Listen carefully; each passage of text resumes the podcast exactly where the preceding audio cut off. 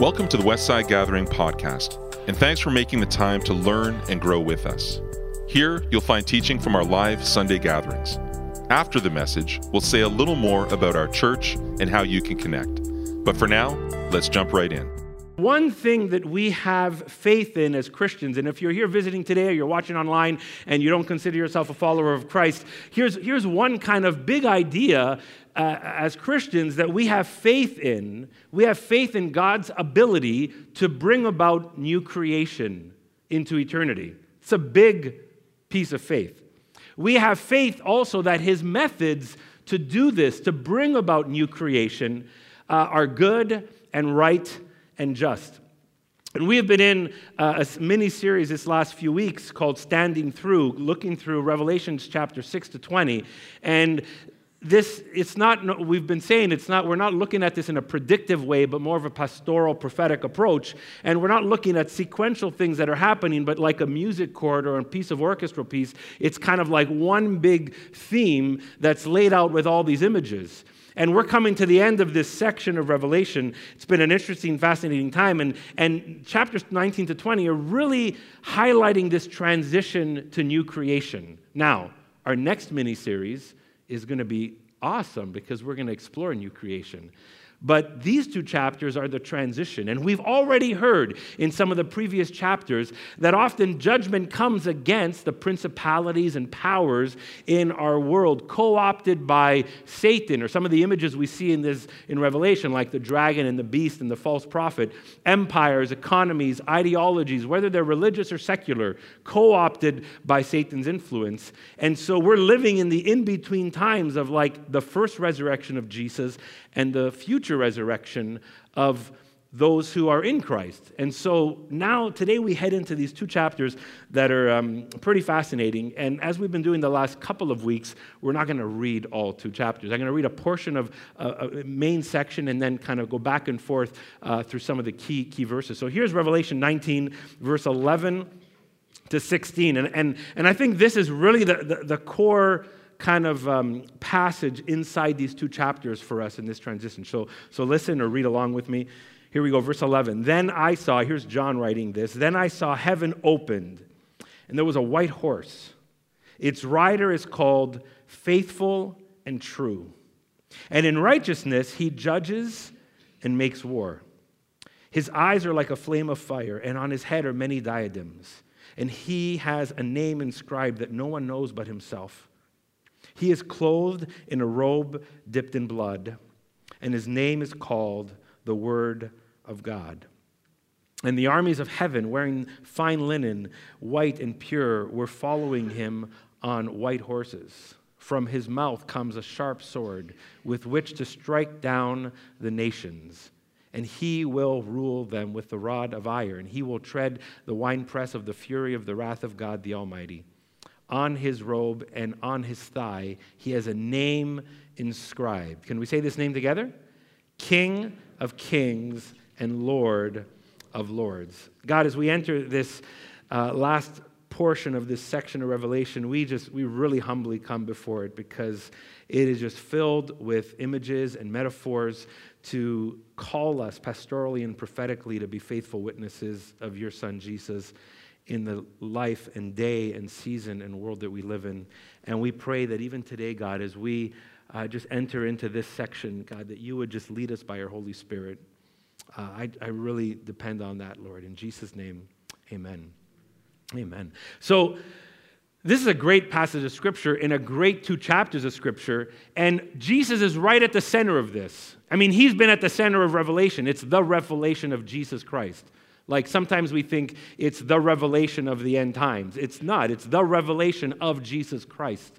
And it, it, it, alludes us to the tension and chaos that we face in our world, that the world faces as well, but that we, as followers of Jesus, often are called to live in contrast to. And here's Jesus right at the center of this transition that's going to take place as the book continues towards its final two chapters. Like I told you, chapter 1 and 2, uh, 1, 1 to 5, and chapters 21 and 22 are the really key parts of Revelation. And then the middle section really helps us understand the chaos and tensions of our world. But here's Jesus on a white horse. Now, we saw a white horse back in the earlier chapters, but that white horse was part of the four horsemen, which really was a horse of conquest. And it was part of the worldly systems that bring things like famine and death and economic inequality and, and things like that. And this white horse is not part of the worldly systems. This white horse, this image, is the heavenly rule and heavenly kingdom of God. And Jesus' name here, it's an amazing title for Jesus faithful and true. Isn't that amazing? All you need to know about Jesus is in this name. He has been faithful to God's mission and purposes, and he embodies the truth of God's kingdom and vision. Jesus has been faithful to God's mission and purposes, and he embodies truth, the truth of God's kingdom.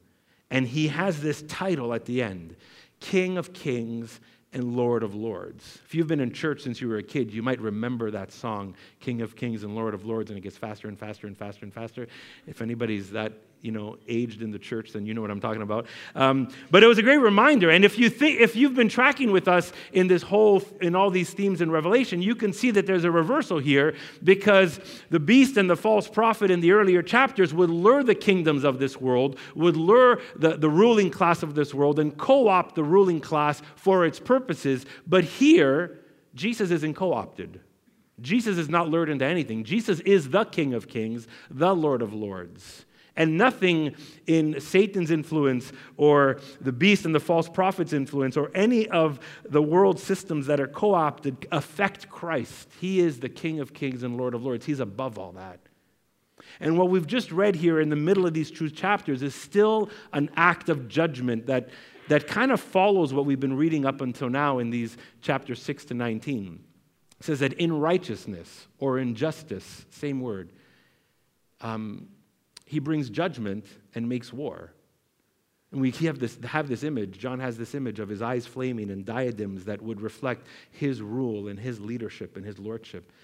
And it's a stark image because we read here that John sees this striking down of the nations. But if you've been tracking with us so far, we have been recognizing that the nations have been influenced by Satan or the, or the ruling class, or, or there's been systems that have been co opted by Satan. But here we read that Jesus will strike down the nations and he will rule. His rule will come.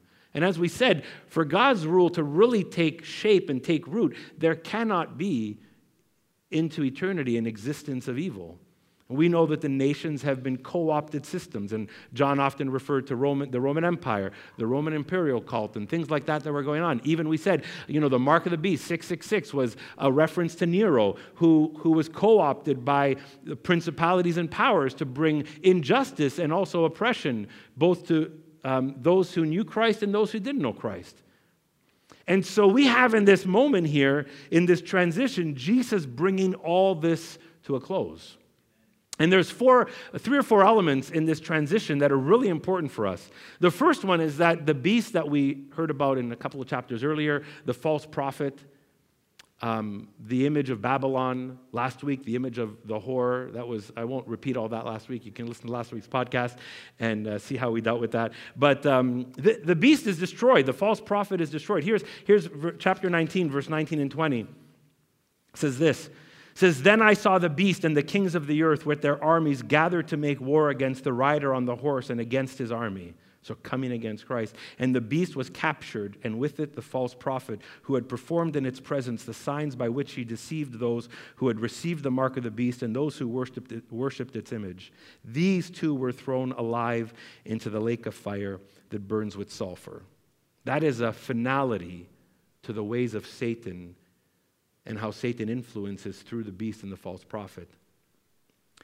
They are brought to a finality. Then Satan is brought to his end. Here's chapter 20, verse 1 to 3. Then I saw an angel coming down from heaven, holding his hand the key to the bottomless pit and the great chain. He seized the dragon and the ancient, the ancient serpent, who is the devil and Satan, and bound him for a thousand years, and drew him into the pit, and locked and sealed it over him, so that he would deceive the nations no more until the thousand years were ended. After that, he must be let out for a little while. We'll address that in a second. Verse 7 When the thousand years are ended, Satan will be released from his prison and will come out to deceive the nations at the four corners of the earth, Gog and Magog, in order to gather them for battle. They are as numerous as the sands of the sea. They marched up over the breadth of the earth and surrounded the camp of the saints and the beloved city, and fire came down from heaven and consumed them. And the devil who had deceived them was thrown into the lake of fire and sulfur, where the beast and the false prophet were and they will be tormented day and night forever and ever. So Satan is captured, released for a while. He wants war. They're consumed instead, and Satan is destroyed. So for these two, these two pieces, these two characters are brought to their finality. Now, the thousand years confuses us, and we can talk like we can do a three week course on the millennium, but we won't today, I promise you. And it can confuse us, right? Because we read this right in the middle. Here's this interlude in the middle of this, and you're like, what is this? What's happening? And it has confused people for centuries, and it's led many of us down rabbit holes. And there's three prominent beliefs on a premillennial belief, a no millennial belief, or a postmillennial belief that maybe this happens before the return of Christ, maybe we're in it right now, maybe it's happening in the future. And here's what I want to suggest to you, at least for our purposes, without making this a lecture, which I'm not totally qualified for. No, I'm just joking. But I, I feel this. As we've been reading the metaphors, the images, how numbers in Revelation are never literal. Seven years means completion, three and a half years means incomplete. The seven churches and the seven stars and the seven lampstands, it's like this is God's wholeness. This is what God is doing. The idea that this will just be wrapped up in an hour is obviously not a literal 60 minutes. And so I think as we've been reading Revelation so far, not predictively, but prophetically and pastorally, we can recognize that even this thousand years, we could at least suggest that it's symbolic and not statistic. It's a symbol of a time period of something, but it's not, it doesn't have to be literal. Just like all the other numbers we've read in Revelation, tend to be symbolic and not statistic, not literal. The 144,000 is not just 144,000 people, but represents Israel and the church and God's people because they're later called a multitude. So we know that these numbers reflect a deeper meaning, but not being literal. And so I would suggest that this thousand years doesn't have to be a statistic, it can be symbolic.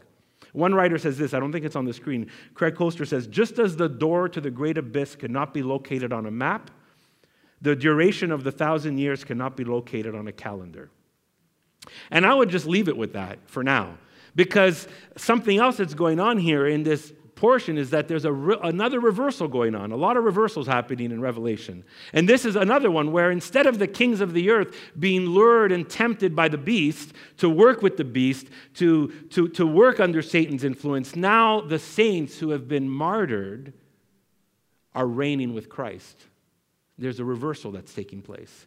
But the ultimate part of this whole passage, there's a finality to Satan's power, a finality to Satan's influence, and a finality to Satan's existence.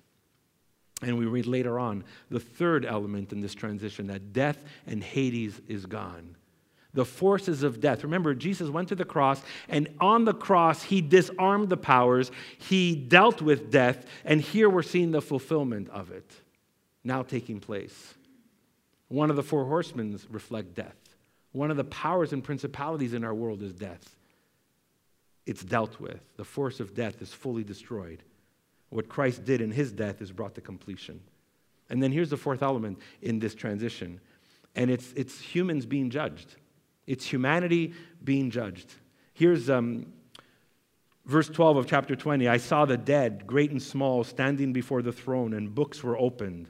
And also another book was opened, the book of life. And the dead were judged according to their works, as recorded in the books. And then, verse 15 And anyone whose name was not found in the book of life, not all the books, but the book of life, was thrown into the lake of fire.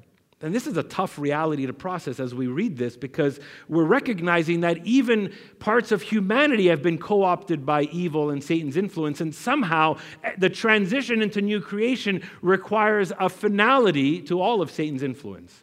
So there's two judgments going on. There's a general judgment going on, and this doesn't this general judgment doesn't prohibit me or you from entering into new creation. It's a judgment of accountability. It's a judgment of our deeds. It's a judgment of our actions. It reveals our works and our life and our decisions and our actions and our intentions, and somehow we're held accountable for it.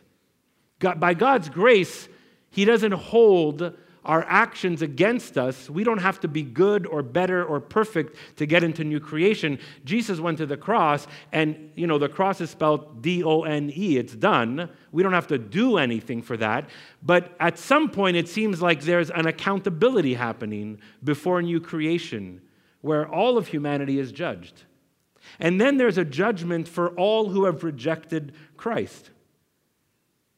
All who have rejected an invitation to his kingdom, an invitation to repentance, an invitation for mercy, an invitation for salvation, those who have decidedly longed for and acted with beastly systems, who have decidedly been separate from Christ. Now, we can't I can't in the next in 3 minutes tell you how that works, what's going to happen, the extent of that. That's not the point today. But the point of this is to show that in this transition, there's a finality to any evil existence. And we've recognized, even over this series, how Revelation doesn't just speak to the world, it speaks to us. That it cuts right through us, too. That we have to recognize how we are often lured in by the beast and the false prophet and the empires of our world, right? And so that's really important for us to understand. So even humanity is judged. Bruce Metzger says this, you could read this off the screen. He says, The picture of wrath and hell means nothing more or less than the terrible truth that the sufferings of those who persist in rejecting God's love in Christ are self imposed and self perpetuated. And we've seen that, that it's not just God's judgment coming, but God's judgment comes as humanity implodes on itself. We end up destroying each other at times. But he continues the inevitable consequence is that if they eternally persist in such rejection, God will never violate their personality. And then this leaves it open. Whether any soul will, in fact, eternally resist God, we cannot say. And I cannot say. I, I don't know if someone will eternally resist God. But we see a judgment for those who do. But back to this whole millennial piece and the Satan and the beast and the false prophet, Eugene Peterson says this why all three are not dumped into the lake together is one of the, to me, unanswerable but minor ambiguities that keeps the vision from being reduced to a diagram. It's important, right? Revelation, sometimes we, we like diagrams. You know, we like the quadrants, we like the timelines, we like the ups and downs, we like all that stuff. Is it going up to the right? Is it going down? What's taking place? We want to know all the, all the details. But when we read this chapter, we're like, ah, I can't make a diagram about this. This is confusing me. And that's okay. It's an unanswerable, maybe a minor ambiguity that keeps us from reducing it to a diagram. But here Peterson says this The last word, though, is that every form and source of evil is banished from history. That's the big idea here. That those who don't want God won't be with God in new creation. And those who have co opted with the beast or the beastly systems will cease to exist because Jesus' rule brings this transition about. Jesus on the white horse brings this transition about. Now, there's questions, right? Well, what's the lake of fire? And where is it? Can we find that on a map? Is it somewhere else? And that's a tough image. We cheer, right? Oh man, Satan's thrown into the lake of fire. Woohoo! Beast and the false prophet, lake of fire, death and Hades. I hate that stuff. Lake of fire, but not people. If anybody cheers at that, that would not be right. But somehow we're understanding that the finality of evil systems come to a close. And, and here's what I would say I'd repeat um, Michael Gorman, who says this about the lake of fire. It's symbolically what God does actually. It does symbolically what God does actually. We, we have seen so many images in Revelation that tell us this is the heart of what is happening, but it's not literally this but it's the heart of what's happening. And the lake of fire is doing symbolically what God does actually. You see, there's so many images that we find hard to, to, to make out as literal, and this is, this is one of them. And if we've been reading Revelation so far, if we're taking this pastoral prophetic approach, we know the literal point of apocalyptic literature is not literal, but it's metaphors and images and ideas that wake us up, that reveal truth. And what we find in this image is the finality of God's judgment rather than the details of it. You catch the difference? It's a finality of God's judgment rather than the details of it. And if I say to someone, I'm going to squash that idea like a bug, well, I'm not literally going to squash the bug, but symbolically, I'm trying to tell you what I'm going to do to that idea, right? So the finality of God's judgment in metaphor rather than full details of it. But here's another question. I don't know about you, but this brings up the question for me. What about the armies and the war and the battles? I mean, even C.S. Lewis in his in, in the Chronicles of Narnia. His last book is called The Final Battle, and it's based on these couple of chapters. It's based on them, and, and it's a serious look at them, and, and, and, and he wants to deal with it in narrative form. But if we take it as a predictive way, oh, where's Gog and Magog? Where's this going to happen? What's going to happen? We're looking for a final battle. We're looking for how the pieces are going to work. We're saying what nation is being co opted by, by Satan to make this happen, and where's this going to happen? Oh, maybe because it was listed here in the Bible, maybe we're going to find this place in the Middle East, and this is where it's going to take place. And I would say, just like Revelation 11, where the two witnesses who die or who raise up in Jerusalem is not literal because it's showing us that the two witnesses are showing us this is how the church is a faithful witness in the world to God's kingdom. They often suffer, some of them die in, in process of being a witness for God's kingdom, but there will be a final resurrection. And what we said from chapter 11, that mimics the gospel that mimics the death and resurrection of Jesus, and it mimics the purpose and the promise that is for all who are faithful witnesses in Christ. And so, this battle as well, we can try and name places, and there, there's moments of trying to reflect other battles that are alluded to in the Old Testament to help us to see the reality of what Jesus is doing, but not necessarily the literal thing. I like what G- Eugene Peterson says here. Read it off the screen. He says, The only way we can dodge the pastoral intent of the vision, meaning the only way we can avoid the pastoral intent of the vision, is by projecting it into the future as an end of world war. And just stop for a second. We said this a couple of times in the last few weeks. We said if we make Revelation predictive, what we're doing is we're saying, oh, everything we read here is over there. Everything we read here is in the future. Everything we read here is in another part of the world. And we never take anything that's pastorally, prophetically spoken to us as people, as humans, as Christ followers, as the church. If the, if the seven churches in Revelation would have read this and said, oh, that's only out there, well, what's the point of this being a prophecy they're meant to read and be blessed by? It's meant for us. So Peterson says the only way to dodge the pastoral intent of the vision is by projecting it into the future as an end of world war. It is an end of world war, but it's the world of temptation and injustice and deceit coming to an end in us and our communities. That's the heart of it. Actually, I don't need to read this chapter to predict there's going to be some wars in the Middle East or any other parts of the world. If someone was reading this, if you didn't have to read this back in the 1800s or 1900s to say there's going to, we predict a world war. Like, there's wars happening all over the world right now.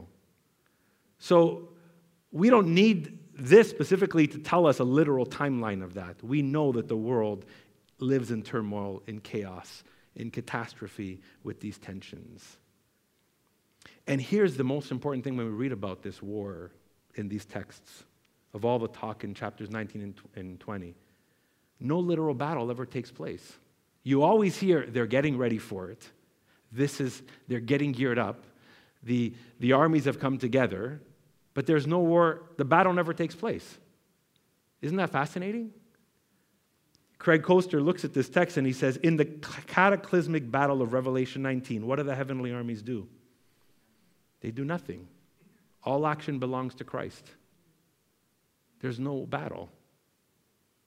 Maybe because the battle's already been won. Maybe because Jesus already won in his death and resurrection, and it's being fulfilled in the future. And this brings us back to Jesus on the white horse. This brings us back. I know his name is not mentioned there, but it's pretty evident that it's referring to Christ with the titles and the names. See, we humans like to project blood onto Jesus' hands. We, I think, get justified to know that Jesus will have blood on his hands as a warrior god, like Thor, with his hammer and sword smashing the enemies in the universe. Like, yes, Jesus, you go. And we you know, envision Jesus coming out of that battle, destroying the enemy, destroying Satan, destroying evil influence, just blood on his garments. I think we like that more than the text likes it. We like that. Humans like that. We see it in our movies. We see it in the things we talk about. We see it in our own intention for revenge and vengeance in our own personal things. Not literal blood with our neighbors, not literal blood with the people, you know, people in our workplace, but man, do we want to get even sometimes? So I think we love to see it, but I want you to consider two important pictures. Jesus' robe, and we read it, is dipped in blood. But this is the difference. Did you notice Jesus already came into the battle stained in blood? He didn't leave the battle stained in blood. He came into the battle stained in blood. Whose blood was it? It was his own blood. He already went to the cross and shed his blood. He died on the cross and shed his blood. So I want to suggest to us that the blood on Jesus' robe is not the blood of people, but the blood he shed for people. It's a big difference. Oh, that's on the screen. The blood on Jesus' robe is not the blood of people, but the blood he shed for people. The blood he shed for salvation. The blood he shed for humanity. It's one of the reasons I wore this sweater today. I don't often wear sweatshirts on a Sunday, but uh, I love this one. It says vicar, it's an old word for a priest. And this is a company in Toronto that makes these. these. I have two of their, I have a t shirt and a sweatshirt. And I want you to, I'm going to read what they're all about. They're called Vicar Supply, is an apparel brand that melds high quality and design with specific emphasis on peace, justice, and nonviolence. Our materials are ethically sourced and developed. The vicar name is, ta- is to take on the old identity of the vicar priest, a gatekeeper of defunct religion, being renewed with a new identity of everyone having a role to play as a priest of peace and nonviolence. And as part of their mission, some of their proceeds go to urban agencies that are committed to peace, nonviolence, and the alleviation of, po- poverty and human suffering. And I, I wanted to wear this shirt today because it reminds me that when I see, you know, a lightning bolt, I think of Thor's power to destroy people. When I see vicar, I think of the victory I want to have over my enemies. But when we read Revelation, we recognize Jesus' method of salvation was reversed. Jesus shed his own blood for people, he's not shedding the blood of people. God's means of salvation was allowing his son to be killed under the beastly systems we've talked about for the last few weeks, including Rome, to bring them down. He brought them down by his own death. His battle was fought and won in his death. So important. And then the second image I want you to keep in mind. Where is the sword of Jesus in this text? Anybody know? In his mouth. It's not in his hand. It's in his mouth. It's not in his hands. It's like that old M&M commercials. It'll melt in your mouth, not in your hands. The sword of Christ is not in his hands. Christ doesn't come to the battle with a weapon in his hands, but with the word of truth in his mouth. There's a big difference there. There's a story that there's a book called, um, I think it's called uh, Mars oh my gosh, what's it called? Anyways, it's about the god of, of violence, which is Mars. And it's a book written about how Christianity projects a much more uh, nonviolent approach. And there's a story in there the author writes. He was in the Middle East on a tour looking through caves and this and that on a tour there, and they came to a point. And I'm not saying this in any way against Islam, but I just want to point this out historically. They come to a, a point in a cave, and there's a sword there. And they're stopped, and they start to describe this sword as this is the sword of Muhammad. And I, I never forget reading the words off the page when he said this. He said, I'm so grateful that there's no place on this planet where we can take an archaeological tour and find the sword of Jesus. Jesus doesn't come with a sword in his hand, he comes with a sword in his mouth. There's no weapons of war, there's weapons of words. And what's the word? The word of truth, the gospel truth, the declaration of God's kingdom. That truth is what judges and brings finality to the to satanic influence. It's not military, it's revealing. And it reveals the ugliness of it. And then this is what Jesus does. And this is the power of Jesus that's more powerful than a weapon, that's more powerful than what war can accomplish. God speaks evil into non existence. God speaks evil into non existence. And the images and symbols help us understand evil's fate. They help us understand that God's salvation brings conclusion to the catastrophe that Satan and his influence have brought just by the words of his mouth, just by truth. Sometimes I think the judgment is really a plan B because we read Jesus saying, I didn't come to condemn the world, I came to save the world. And while that's true, we see a world just littered with evil influence. So, although the hope is that everyone would respond and repent and get reoriented into his new creation, there's judgment that does come. But none of this is new. This has all been in the Bible already. It's not new. We don't have to make something up in Revelation. We see the story of Scripture. The death and resurrection of Jesus already happened, and it's going to come to its fulfillment in this transition. Isn't that amazing? I'm going to ask the team to come up um, just in a minute or so. Actually, yeah, maybe just wait two minutes. um, I know they hate standing behind me while I'm talking. So, but, I, but, but listen to how, I just want to just pause here for a second as we, we come to, to wrap this up because the songs at the beginning of chapter 19, again, this is not a literal sequence. The songs anticipate new creation. The songs anticipate the transition that Jesus is bringing. And listen to what is said. After this, this is the beginning of 19, I heard what seemed to be the loud voice of a great multitude in heaven saying this Hallelujah, salvation and glory and power to our God, for his judgments are true, and he has judged the great whore who corrupted the earth with her fornication, and he has avenged on her the blood of his servants. And here's this next song, verse 6 chapter 19. Then I heard what seemed to be the voice of a great multitude, like the sound of many waters and like the sound of mighty thunder peals, crying out. And here's the song. You ready? Hallelujah. For the Lord our God, the Almighty, reigns. Let us rejoice and exult and give him glory. Why? For the marriage of the Lamb has come. The marriage of the Lamb has come, and his bride has made herself ready. To her it has been granted to be clothed with fine linen, and bright and pure, for the fine linen is the righteous deeds of the saints. The whore of Babylon tries to buy luxury items and, and get people to buy stuff on wholesale so they can get into the system. Jesus says, Your life in me and lived out in me will provide you with pure linen. The marriage of the Lamb has come. So as we as we come to this close, how do we what do we do with this today? How do we wrap this up? And I think it's these two things, communion and conflict are here in these in these two, two chapters. We see the beautiful communion of the supper of the Lamb. And if you don't catch the, the connection, it connects to our communion once a month when we break bread and we pour wine. Where Jesus said as he poured the wine, We're going to pour this now, but one day we're going to pour it together in eternity.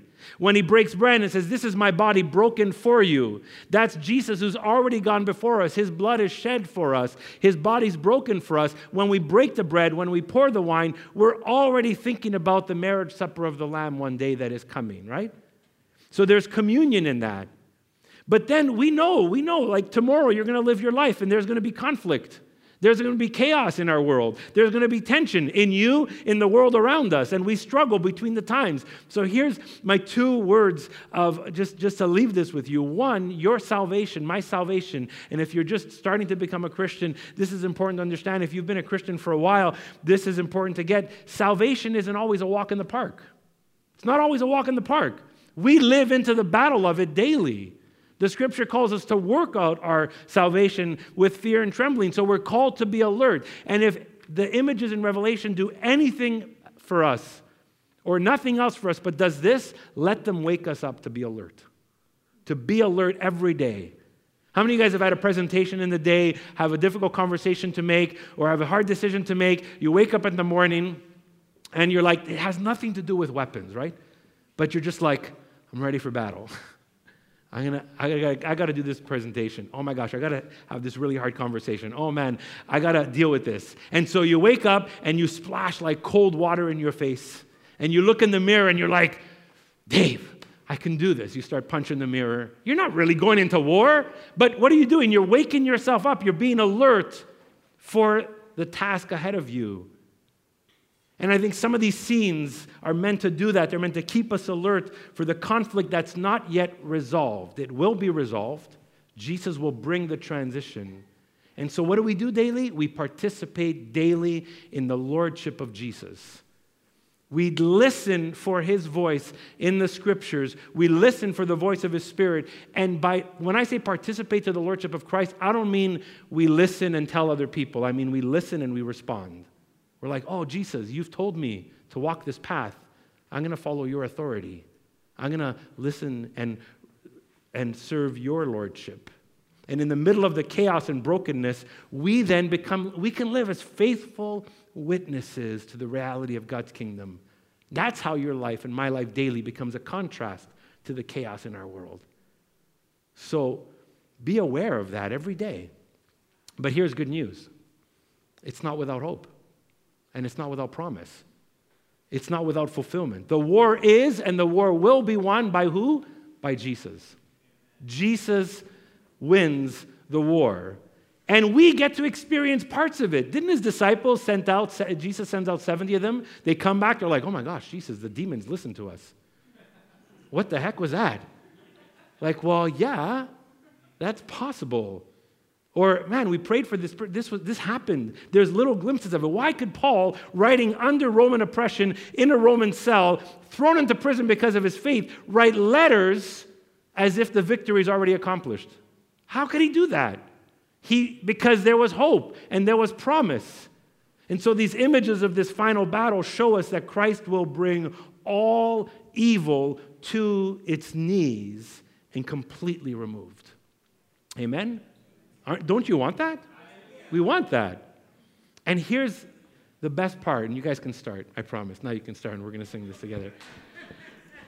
you are, you are invited to the marriage supper of the Lamb.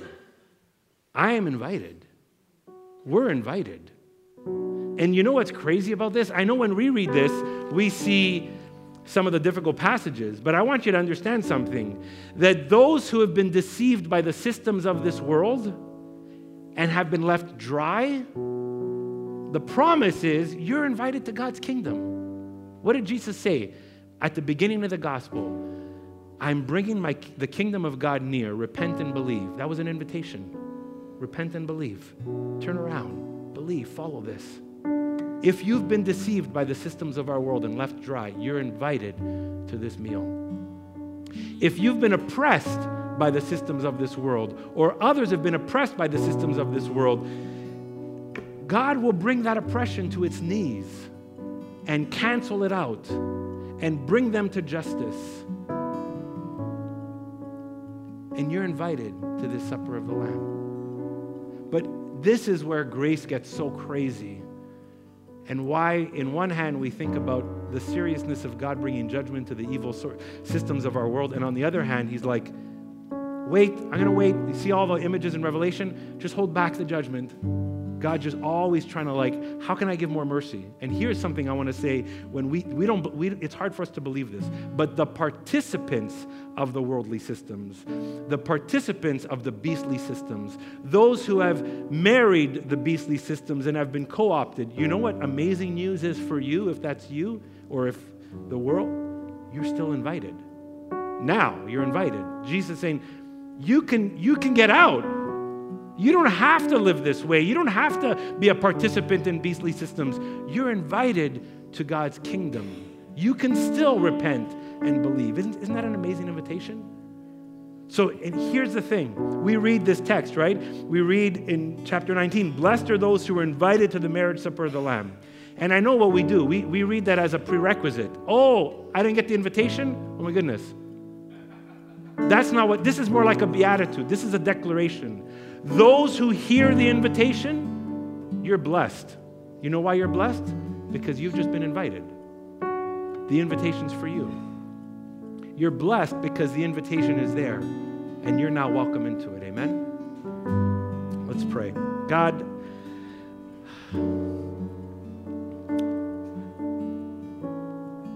we hold intention in our own minds and hearts because in our human capacity, we can conjure up a hundred ways to bring justice.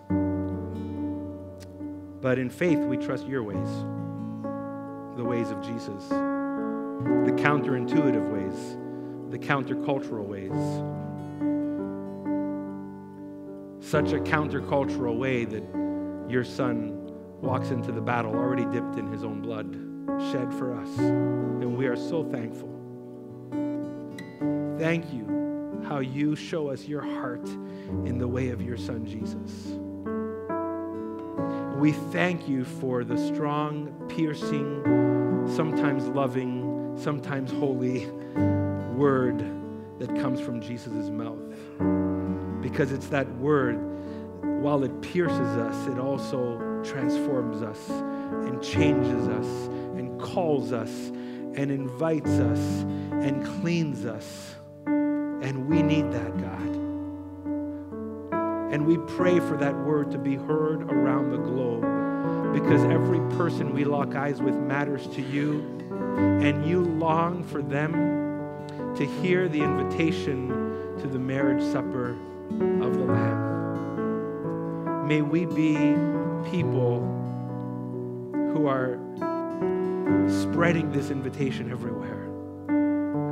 May we be ones who recognize the beauty and blessedness of being welcomed in, not on our own merit, but on what Christ has already done on the cross and resurrection.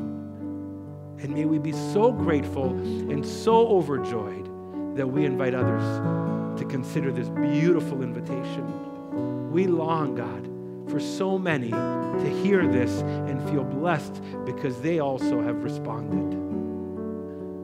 God, for anyone watching online or here today that feels like they are not yet part of this beautiful meal, your family, God, may you speak so deeply into their hearts. May they hear the invitation of Christ to follow him and trust him and trust his leadership and lordship so that they could know the restoration that you promise. Glimpses of it now and promised fully in the future. May these, the words of this, these prophecies speak to us in our church first. Call us to be faithful witnesses, Lord. In your name we pray. Amen. Thanks for listening. We hope this message helps guide you on your spiritual journey of discovering the life and message of Jesus. We update this podcast weekly, so why not hit subscribe and journey with us? Who are we? Westside Gathering is a local church in the West Island of Montreal. We're a simple community of faith where we want you to feel welcome, even if you're not into church or religion. We meet every Sunday, but you can also find smaller groups, environments, and resources for all ages between Sundays. Find out more at westsidegathering.com. You can also find us on Facebook, Instagram, and Vimeo. We'd love to hear from you. Ask a question, ask for help, or let us know how we can pray for you. If you'd like to contribute financially, just go to westsidegathering.com forward slash giving. Until next time, peace.